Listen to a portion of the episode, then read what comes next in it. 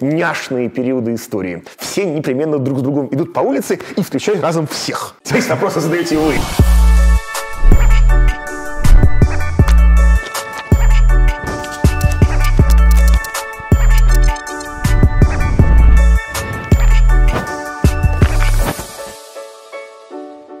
Салют, с вами Мастридер. Это передача о книгах и литературе «Книжный чел». И сегодня у нас в гостях литературный критик, главред литературного портала «Горький» Константин Мильчин.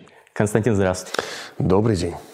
А, давайте сразу про, поговорим про «Горький». Респект, во-первых, за издание. Мне очень нравится, читаю регулярно. Спасибо. Но у меня есть некоторый скепсис насчет его популярности. Скажите, какие цифры по уникальным посетителям в месяц? Ну, сходу я так прямо цифры не помню, но они меняются. Ну, да, это постоянная, постоянная, борьба, за, постоянная борьба за читателей. А, и попытка... Ну, да, проект типа нашего, он находится в такой...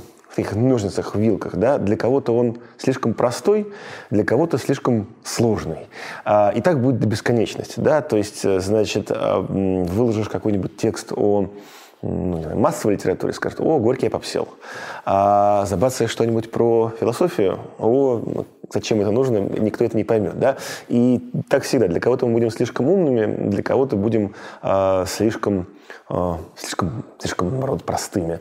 Это вечная, ве- вечная борьба. Да? Ну, плюс, опять-таки, да, когда проекты запускаются, у них всегда...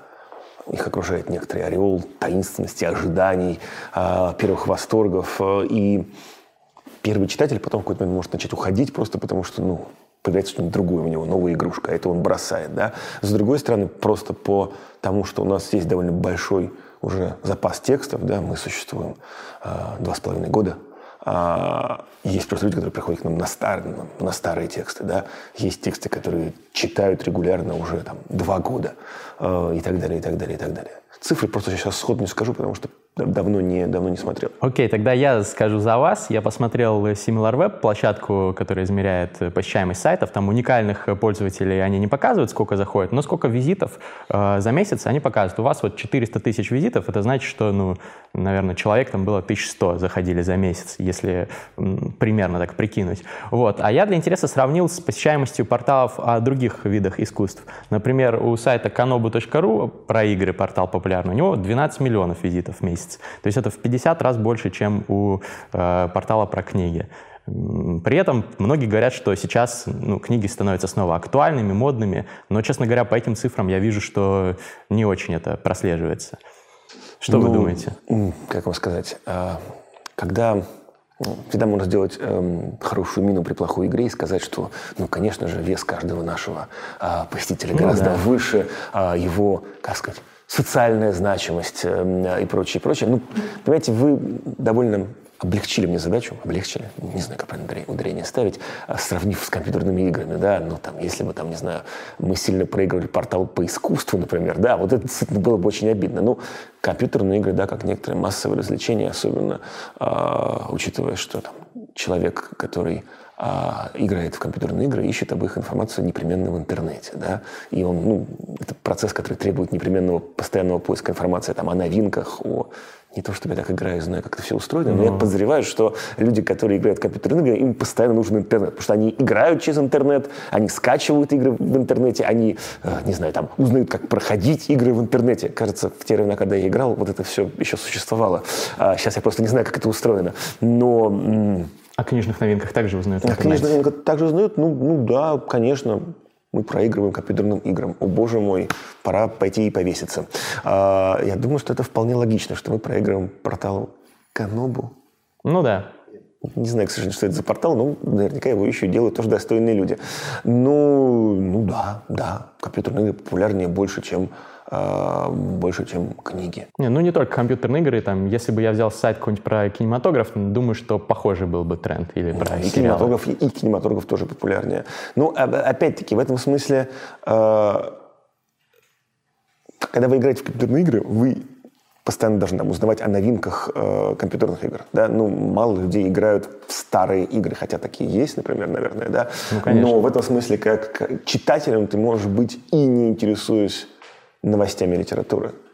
Ты можешь там просто поглощать, поглощать свою домашнюю библиотеку а, и искать какими-то другими способами информацию о, о книжных новинках или просто о книгах. Ты вообще можешь не интересоваться новинками, что печально, да, но быть читателем, не используя там, не знаю, рекомендательные или а, литературоведческие сервисы. А я просто к чему подвожу? Вы посвящаете свою жизнь, по сути, литературе в той или иной степени, да, там, критикуя книги, обозревая литературу и так далее, руководя одним из крупнейших порталов на эту тему. Не кажется ли вам, что это умирающий Что занимается какой-то бессмысленной, никому нужной хренью? А, ну, понимаете, в чем дело? Долгое время, когда я говорил о книжных критиках, ну, тут вообще нужно понять, что мы говорим... Мы объединяем под термином «книжный критик» довольно широкий спектр под профессию, условно говоря, под профессиональных ориентаций, да, ну, то есть там то, чем занимаюсь я, это скорее литературный обозреватель, чем там, литературный или книжный критик. Ну, окей, это дол- долгий разговор. Долгое время я говорил, что у нас всего-то там двадцать человек на всю большую страну, э, включая Ленор Горалик, которая написала одну уже свою рецензию в своей жизни. Да? А, но потом произошел какой-то всплеск, и появилось огромное количество э, юнцов вроде вас, которые тоже по какой-то причине захотели э, вступить на эту... Вот, Я, если что, не считаю себя литературным критиком.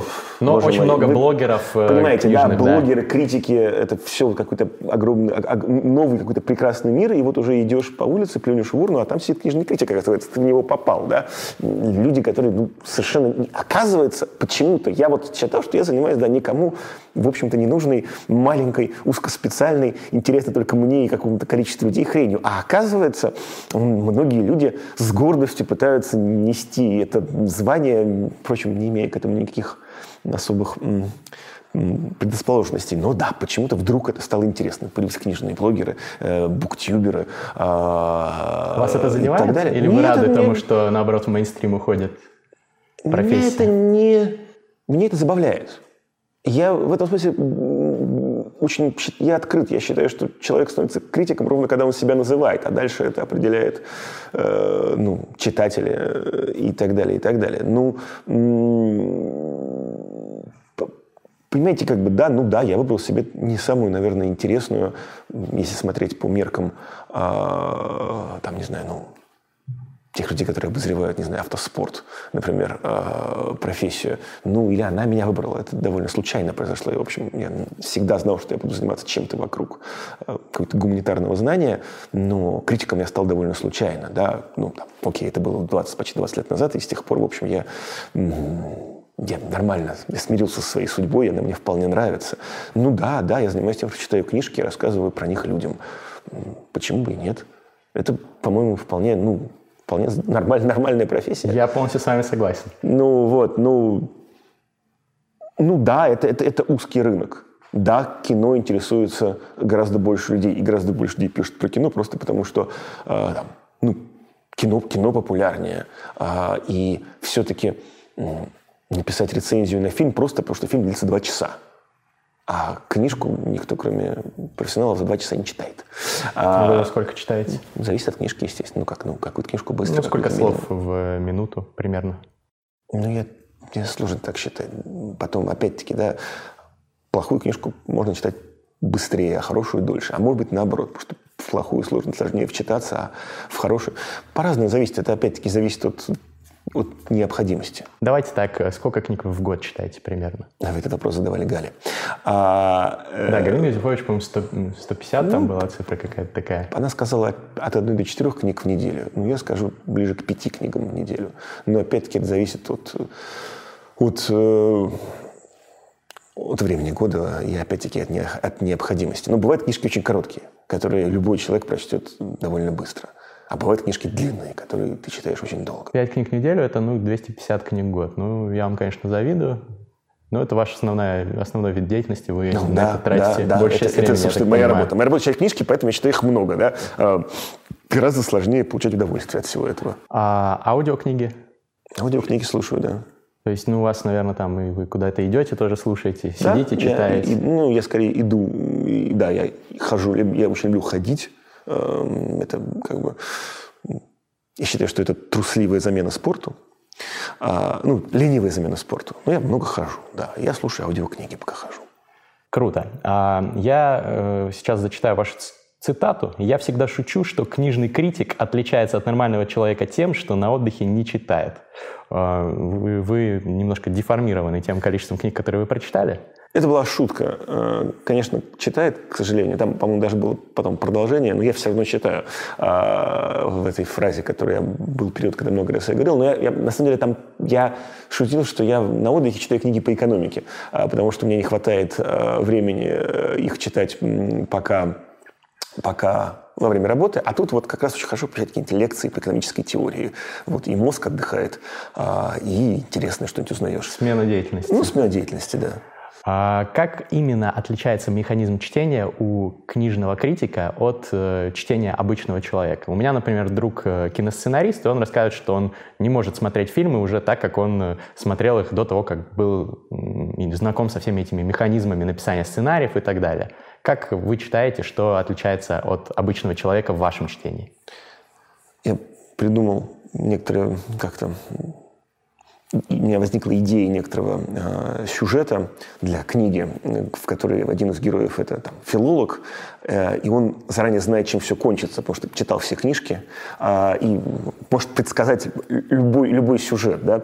Э, это к вопросу вашей истории про сценариста. Ну, во-первых, я всегда делаю за выписки, когда читаю. Я в этом смысле еще дома часть с телефона, потому что я, или там, с компьютера, потому что я сразу из там, пи ди эф-ки или из EPUB э, нужное мне копирую. И даже если я знаю, что я никогда про эту книжку не напишу рецензию, ну, вот да, я там что-то читаю, там, то, что я пропустил, ну, не знаю, «Татарскую пустыню» Дина Буцати пропустил, и вот читаю, да.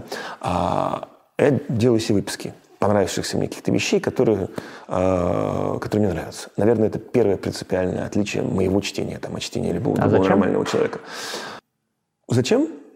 Ну, во-первых, так как бы я усваиваю лучше прочитанное. Ну, потом интересно вернуться в телефоне и проглядеть. А ну, вы когда, возвращаетесь, когда... то есть? Ну, куда? Я часто проглядываю свои записи и смотрю там, о, как интересно, что такое я хорошее выписал. А, ну, иногда, ну, если потом рецензия, да, то это просто из этих выписок получается скелет текста. Цитаты сами могут в текст не попасть в вашей рецензии, да, но есть некоторый скелет, по которым я понимаю, о, да, я это выделил, эту цитату скопировал, потому что я понимаю, что это важная мысль для понимания всей книги. Окей. Okay. Вот. Ну, да, вот, наверное, это в первую очередь такое. Ну, еще, ну, э, еще наверное, критик э, часто ругается с автором. То есть вы читаете такой... Что, что, что, что за хрень, да? Дурень. Ну, как так можно так плохо писать? То есть вам хочется поучать? Конечно. Ну, я еще редактор, поэтому это... Но при этом неизбежно. Большинство критиков сами не пишут книги. Ну... Для этого тоже есть у меня старая шутка, возможно, вы тоже ее над ней наткнулись, что я просто заранее знаю, насколько будет плоха моя книга, которую я напишу. Ну, да, вот я заранее знаю, почему это будет плохо. Давайте тогда поругаем другие книги. В эфире рубрика «Книжный бомбеж».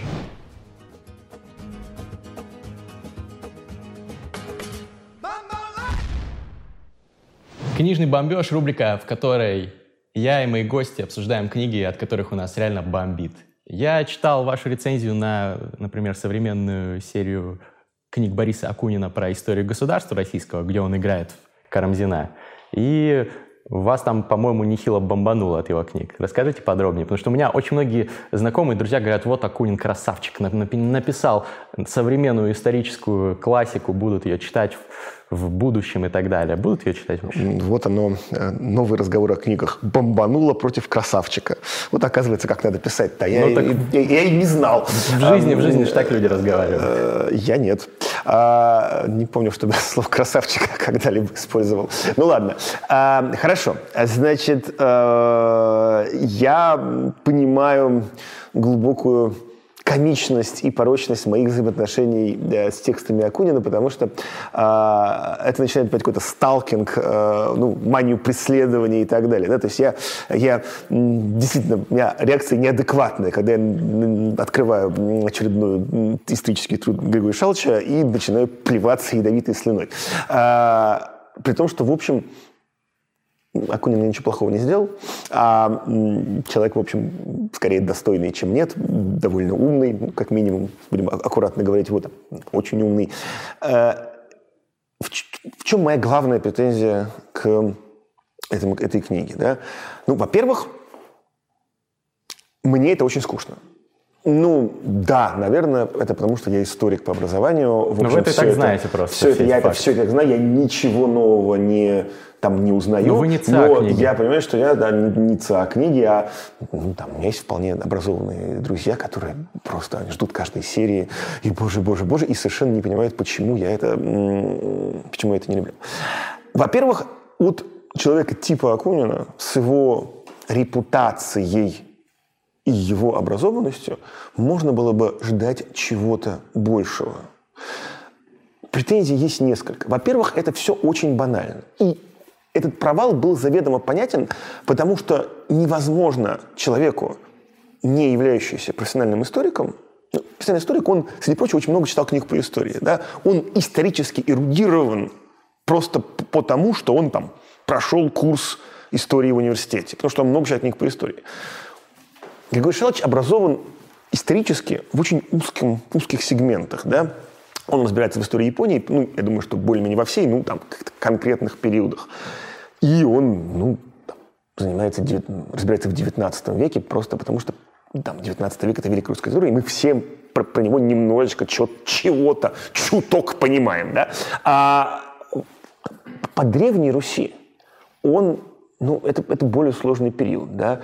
И прочитать за год, освоить серьезно больше десяти монографий, да, мы не говорим про там, чтение для написания рецензии, а вот серьезно прочитать историческую монографию, да еще и с, а, с источниками, окей, по Древней Руси двадцать восемь или там, двадцать два всего источника до, до монгольской, а, ну ладно, да, там ну, аутентичных русских есть еще как бы иностранных, это невозможно. Это, это невозможно с такой скоростью ознакомиться с таким количеством документов а, и книг, чтобы об этом хоть как-то более-менее подробно написать.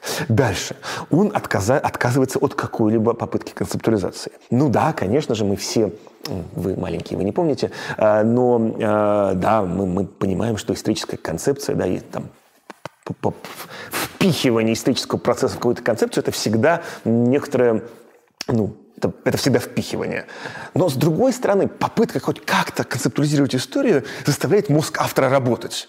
Мы их видим как некоторую игру ума, а не простое перечисление фактов, скопированных э, что из Карамзина, что из Соловьева, что из Платонова, э, да, и поспорить с Рыбаковым. Боже мой, поспорить с Рыбаковым. Это крайне оригинально. Это вот, вот прямо вот, прямо для двадцать первого века самое-самое интересное.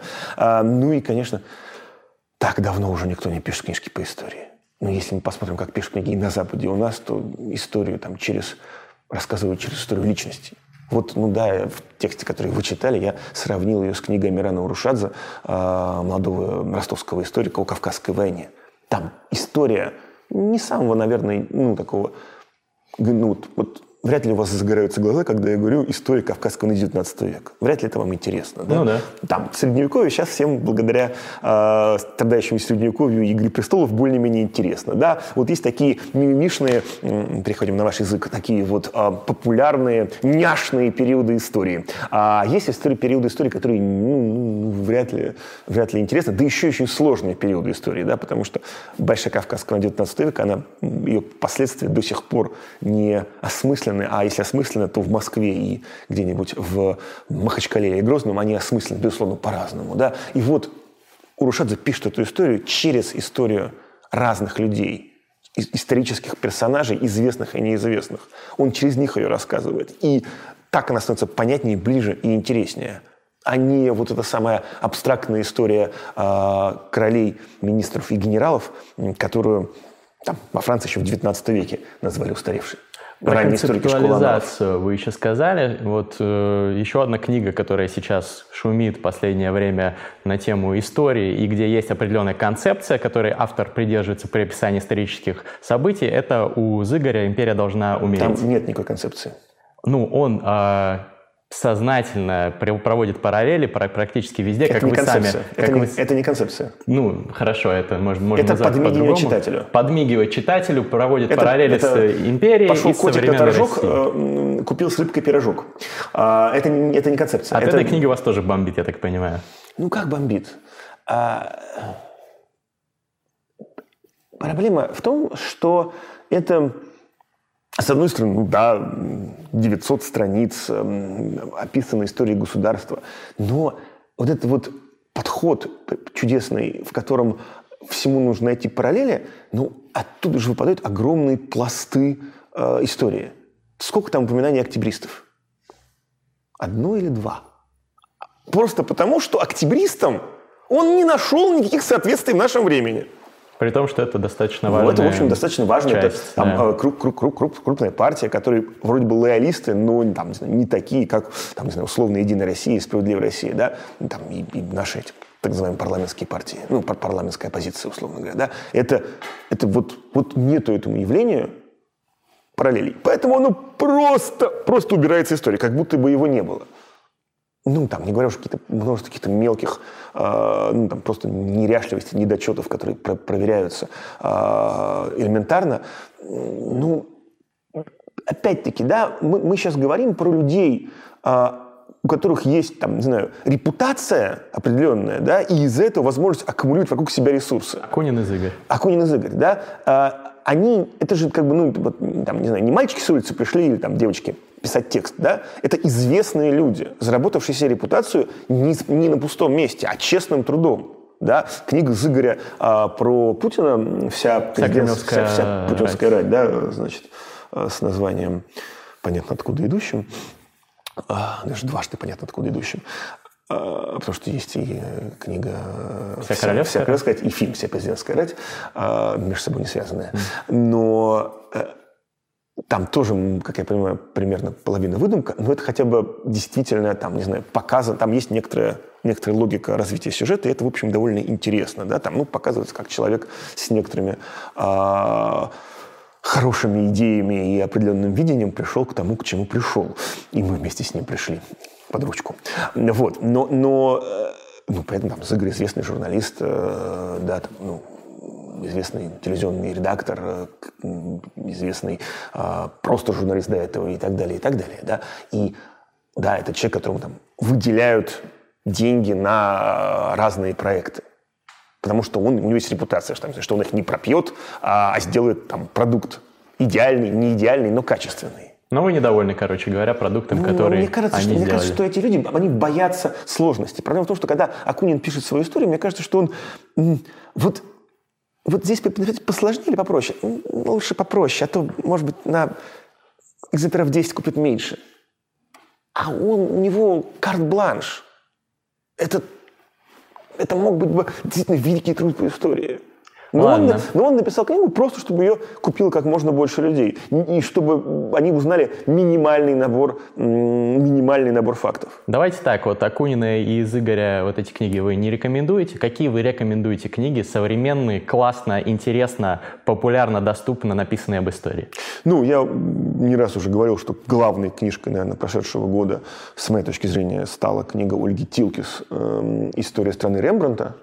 Это, как пошутил один мой друг, в метро не почитаешь, она вот такого размера и, соответственно, тяжелая, потому что это очень хорошая бумага, там множество иллюстраций. Это путеводитель по семи картинам Рембрандта, в которых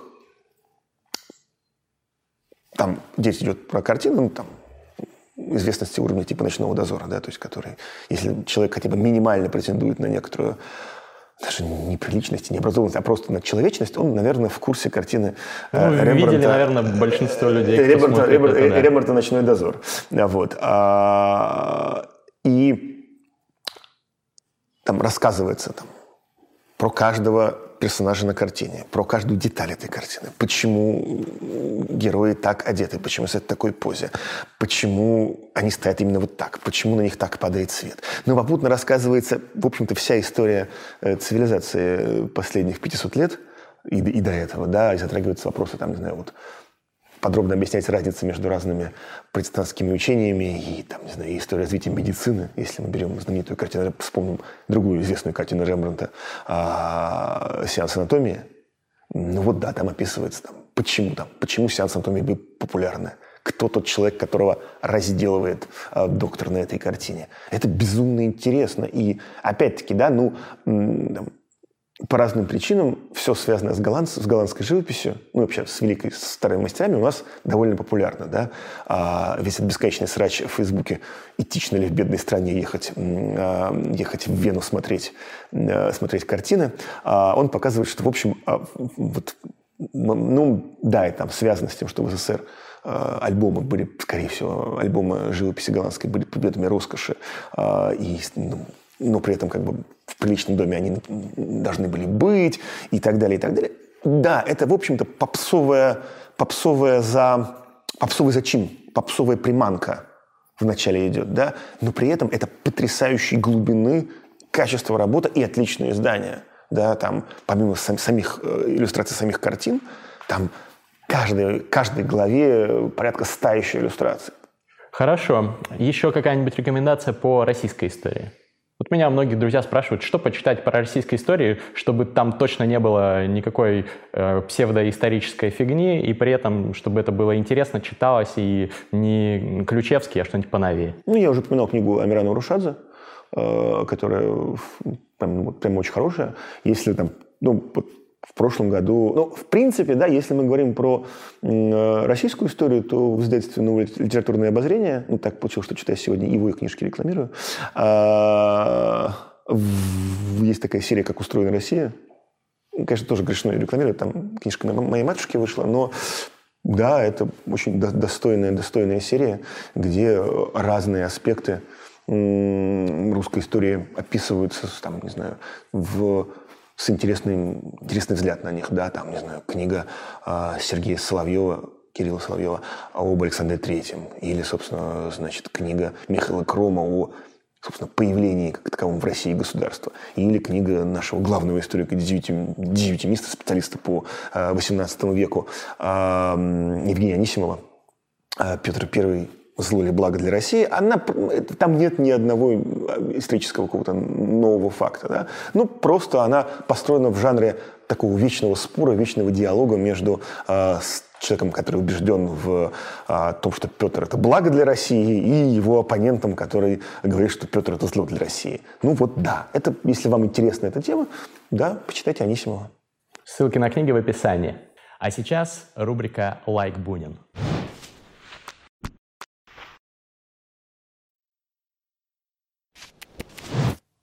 Как вы наверняка знаете, у Бунина была короткая, едкая фраза для описания любого писателя из современности, и прошлого, и так далее. Я хотел бы попросить вас тоже коротко и метко характеризовать разных писателей, поэтов, которых я сейчас буду называть. С поэтами хуже, потому что я в поэзии не разбираюсь. Ну, я думаю, что в Пушкине вы должны разбираться. Начнем с Пушкина. «Метель» — это самый лучший русский язык в истории русской литературы.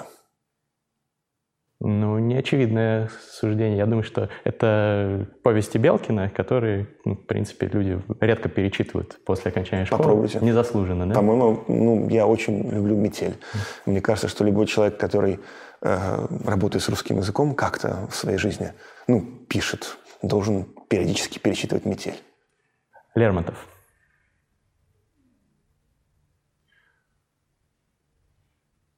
Моя жена любит Лермонтова больше Пушкина, а я люблю очень «Маскарад». То есть это ваш любимый у него? Да. Хорошо. Толстой. Лучшее, что случилось с Россией за всю ее историю. М-м, расшифруйте подробнее. Ну, мне кажется, что такой, ну...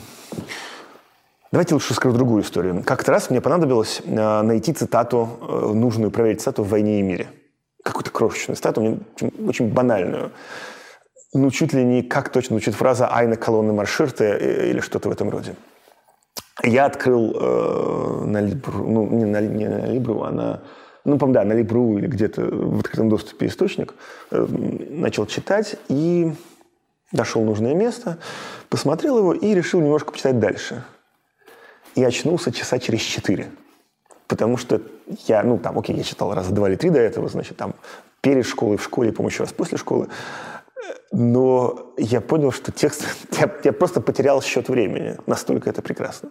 Подождите, перед школой вы читали его? Перед, ну, в смысле, перед тем, как вы в школе проходили. А, ну, я уж подумал, что... Ну, Машка, конечно, Маш, Машка, Машка читала мне довольно много книг еще на ночь, типа в конце детского сада, в начале школы. Мне читала э, «Москву-петушки», «Мастера Маргариту», «Мертвые души». «Москву-петушки» сколько вам было лет? Ну, шесть. Ну, она пропускала какие-то моменты. И... Ну, она их объясняла. Угу. И вы тоже так своим детям? У меня пока еще нет детей, планируете... никак не могу, но да, наверное, да. А почему нет? Ну, это нестандартный подход. Знаете, ну, с другой стороны, мне кажется, он очень хорошо готовит для жизни в России. «Москва-петушки» ну, точно ну, например, полезная книга для жизни ну, в России. Ну, например, да? Как бы там э, важные в России практики и теории питья, угу. Там довольно подробно объясняются. И, э, я понимаю, что это самый, наверное, узкий и практический подход к э, «Москве-петушки», но, наверное, э, э, там, в том числе и, и там, диалог «Венчики с ангелами» э, довольно ну, помогает юноше вступить на правильную дорогу э, потребления алкоголя и не пойти неправильной. Читайте «Москва-петушки», культурно употребляйте алкоголь. Давайте пойдем дальше. Достоевский. Человек, созданный для написания пьес, который так и не понял в себе этого дара. Достоевский создан для написания пьес? Да, конечно. Это абсолютно, это, это абсолютно, это все, это все абсолютная драматургия, драматургические произведения. Это все для театра. В любом произведении есть удивительное единство места и действия. Герои всегда... В любом книге Достоевского, в любой книге Достоевского всегда будет момент, когда все герои соберутся в одном и том же, все живые и необходимые для сюжета герои соберутся в одном и том же месте в, в течение, там, не знаю, очень короткого уч- промежутка времени. Все непременно друг с другом идут по улице и встречают разом всех. В этом смысле Островский был рожден романистом, но всю дорогу писал пьесы, а Достоевский был рожден драматургом, но всю дорогу писал романы. То есть, если бы Достоевский жил сегодня, то сериалы бы делались по его сценариям? Ну, мне кажется, и так делаются по его сценариям, и без... Ну, не по его сценариям, а по его книжкам, и без его участия. Э-э- не знаю, может быть, для сериала совершенно не необходимо все, что я перечислил в предыдущей части своего выступления. А вот для театральной постановки – да. Хорошо. Пелевин. Наше все современное. А Сорокин? Вторая половина нашего всего. Ну да, два человека, которые, наверное, э, пока э, войдут, с наибольшей вероятностью войдут в учебники э, литературы за нынешний отчетный период. Давайте. Там еще есть третий человек, которого вы сейчас меня спросите. Давайте тогда до третьего. И? А, я должен вас спросить. Ну, я, не, я же, как, не я же вас интервьюирую. Я просто не знаю, о ком вы. Скажите. Ну, ну, эти вопросы задаете вы. То есть, по-вашему, есть три человека. Ладно, хорошо, хорошо. И третий, конечно, Захар Пелевин, да. О, Захар Пелевин. Захар Прилепин. Захар Прилепин. Есть такой, кстати, аккаунт в Твиттере. Захар, Захар Пелевин, да. Русский почвенник-постмодернист. Давайте сначала ваше мнение о Прилепине. Захар очень хороший, неровный, неряшливый писатель, который еще не написал свою лучшую книгу. Mm. Ну, посмотрим. Скоро он в гостях у нас, кстати, должен быть тоже. Удачи. Давайте тогда перейдем на обсуждение того, где находится русская литература сейчас. У вас на YouTube я посмотрел классную лекцию, которой вы выступали, рассказывали, почему ни один русский современный писатель не получит Нобелевскую премию. И вы там говорили, что ну, современная русская литература не рождает новых смыслов, по сути. Вот все вот эти достаточно очевидные, но вы классно их изложили, не буду спорить, вещи. Скажите, что должно измениться, чтобы русская литература начала проецировать какие-то новые идеи, чтобы вот был новый там Толстой, Достоевский, на которого молились бы во всем мире, чтобы русская литература стала культур-трегером во всем мире? Ну вот прямо... И кто, и кто это может быть? Знаете, если у меня были готовые рецепты, Я, наверное, или бы, значит, занялся выращиванием нового Толстого в пробирке, да, то есть, ну, вот там, приготовил бы бульон, посадил бы туда какого-нибудь молодого писателя и периодически бил бы его током. Но э, у меня нет готовых рецептов, как это сделать. Но э, ну, действительно есть некоторая проблема, что никаких глобальных новых смыслов э, русская литература не производит. Э, и это печально. Она не производит даже локальных э, смыслов. И да, там каждый год появляется какой-то... На самом деле, кто говорит, что сейчас какой-то прямо упадок, я бы, наверное, не стал бы. Ну, есть, тоже я об этом не раз говорил, но мы получили Толстого и Достоевского, и Чехова несколько незаслуженно. Мы очень молодая литературная традиция. Русская литература типа сто пятьдесят - двести максимум лет, потому что она, она, начина, она, у нас же нет почти никакой связи с тем, что было до Петра. И там, мы даже литературу, литературу восемнадцатого века, за исключением, может быть, недоросли, вообще никак не фигурирует в нашем сознании. Да? Антиох Кантемир а, или а, Херасков, или м, Тредяковский, или л- л- л- Ложечников, Ложечников позже. Но это все совершенно как-то... Не, ну, его нету в современном сознании, его нет в литературной памяти. Его мало читал, мало кто авторов, писателей современных вообще в курсе существования этой литературной традиции. Да, она начинается там с Карамзина, с Пушкина, с Лермонтова, с Державина. А по сути, в общем-то, и вот она начинается тогда, и буквально, едва родившись, ну, по, по меркам литературы, это очень маленький возраст, вдруг становится ведущей литературой мира, когда в одно и то же время рядом живут Достоевский и Толстой, да, а потом еще поэт Чехов. И так, это совершенно мы не заслужили этого.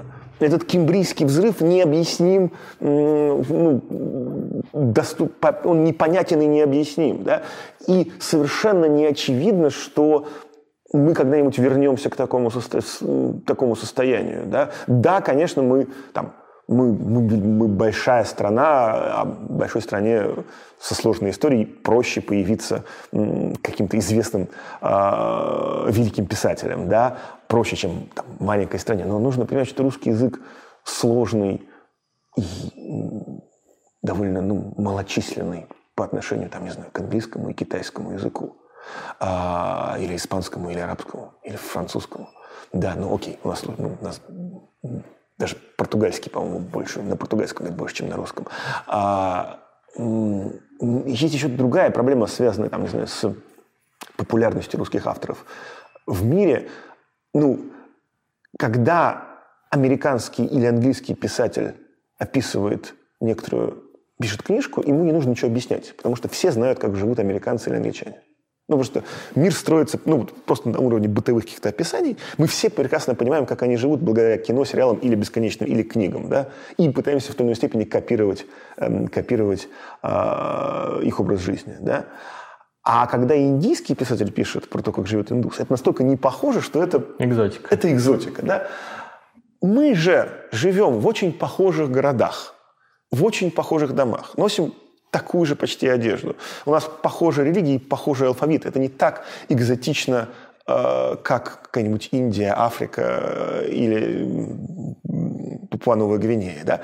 Но при этом мы живем в других городах, в других домах, у нас другой алфавит и другая религия. Она, отлич... Она слишком похожа, чтобы быть экзотикой, и слишком другая, чтобы ее не нужно было вообще никак объяснять. И в этом смысле, конечно, у нас мы немножечко мы в слабой позиции. Но в конце девятнадцатого века, в принципе, то же самое имело место, и при этом мы смогли весь мир ошарашить своей ну, литературой. Потому что мы незаслуженно получили некоторое количество а, гениев, как бы, масштаб которых на Западе понимают, может быть, даже лучше, чем у нас. Мы ждем от вас книжных рекомендаций. Я видел список э, мастридов от вас на сайте Полка замечательном, где вы перечислили э, список книг, которые а. обязательно нужно прочитать из русской э, классики разных эпох. Расскажите, что нужно обязательно прочитать из зарубежной классики каждому уважающему себя молодому интеллектуалу, который смотрит передачу «Книжный чел». Вот так я и выяснил, кто смотрит передачу «Книжный чел». Ну, у нас очень разная аудитория, но в основном, молодые, наверное, помоложе. Ну что ж, мои маленькие молодые интеллектуалы. А, хорошо. А, ну, я бы начал бы с Плутарха, сравнительных жизнеописаний. А, это я перечитывал эту книгу раз пять или шесть. И, к сожалению, сейчас быстрота и темп жизни не позволяет мне это делать раз в пару лет. А раньше, конечно, я э, всегда перечитывал. Ну, конечно же, конечно же, э, конечно же, Грег Джей Потигрель. Безусловно. Мне кажется, это первое постмодернистское произведение в истории мировой литературы. И я мечтаю, чтобы эта книга была переосмыслена Голливудом и лично Сашей Бароном Коэном.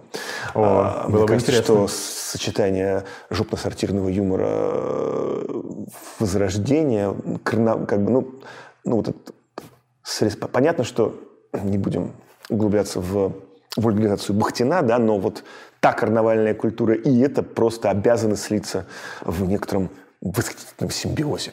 А, э, безусловно, ну, ну, советовать Робинзона Крузо читать довольно бесполезно, ибо я надеюсь, что его и так все прочли. А, конечно же, любой образованный человек должен ознакомиться хотя бы с парой книг Джей Ностин а, и Диккенса. А, госпожа Бавари. Безусловно, просто однозначно. И, и Стендаля, да, да, Стендаля. Если брать классику какой-то двадцатого века, не очень, может быть, известную у нас, то, то вот, да, там я довольно поздно, к сожалению, почитал эту книжку, но, конечно же, одно из таких самых моих э, вот, отлично поздних открытий – это книга... Джованни Атамазо де Педуза «Леопард». Она называется в оригинале «Гад Тупарда». Это, на самом деле, леопард. Это какой-то некий mm-hmm. хищный кот. Ну, по-русски очень хорошо перевели как, а, как, как, как «Леопард». И по ней есть прекрасный фильм «Висконти». Четырехчасовое удовольствие. Как-то я тут выгляжу, наверное, совсем снобом, вот все это рассказывая, самому прямо хочется себе дать а, пенделя. Это очень интересно. А, но, но, но, но, но, но, но «Леопард», конечно, потрясающая книжка, описывающая крах старого мира, вот, вот этого прекрасного мира каких-то, значит, князей, возводящих свою э, родословную к византийским императорам, и вот их крах перед наступлением. Просто, ну, они не проходят проверку временем. Действие разворачивается в девятнадцатом веке на Сицилии. Просто потрясающая книжка. Я очень люблю оттуда одну цитату, которую не очень точно цитирую, но что же может быть прекраснее, чем фраза «Закончился период дождей, и солнце снова вернулось на небо, но жарило уже не совсем сильно, не как абсолютный монарх, а как монарх, смиренный парламентом». Ну, опять, да, там mm-hmm. в оригинале гораздо лучше. Вот Рабинович напел как мог, э, но это просто, просто потрясающий, на мой взгляд, на, на мой взгляд, текст, который совершенно необходимо, э, с которым совершенно необходимо ознакомиться любому человеку, который хоть как-то считает себя минимально эстетом. А, вот, э, давайте ну, еще из современного. Как-то голубым. Ну вот давайте я, да, я расскажу про книжку, которая вот-вот должна выйти, возможно, к моменту, когда э, наши маленькие интеллектуалы уже будут ее смотреть, эту передачу, она уже выйдет. Это книга Джонатана Коу, э, называется «Срединная Англия». Э, это роман о Брексите. Срединная Англия. Да, Срединная Англия. Коу, довольно известный английский современный писатель. Его активно издает «Фантом Пресс». И там же выйдет его. И вот самая новейшая книжка, посвященная Брекситу, это попытка иронического, полного, полного иронии и самобичевания исследования того, как же англичане дошли до того, что э, решили, проголосовали на... референдуме за Брексит. Безумно смешно и как-то печально похоже на российскую ситуацию странным образом. Последний вопрос. Три самых крутых писателя в мире на сегодняшний момент, по вашей версии. Три самых крутых писателя. Самых великих, как самых угодно. Самых великих писателей в мире. Ну, Мишель Уэльбек. К примеру. Ну, Муянь, к примеру. Ну, так, чтобы вот уже совсем выпендриваться и избавить из себя этого совсем чокнутого сноба. А... Давайте Франзен, например. Джонатан Франзен. Да. Многие могут поспорить с этим списком. Мы этого делать не будем. Мы советуем читать вам классные книги, читать классные рецензии, в том числе на сайте Горький. С вами был Мастридер, это книжный чел. Спасибо, Константин. Спасибо. Бля. Нет.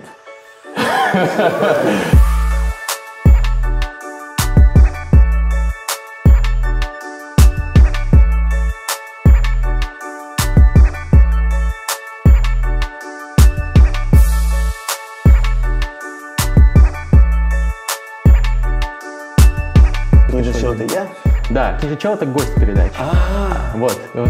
А я все думал, какая все разница... Все это время вы были книжным а челом. А я все думал, какая разница между мастридером и книжным челом. Окей, я думаю, что вы и то, и другое. Вставьте это куда-нибудь. Хорошо, хорошо.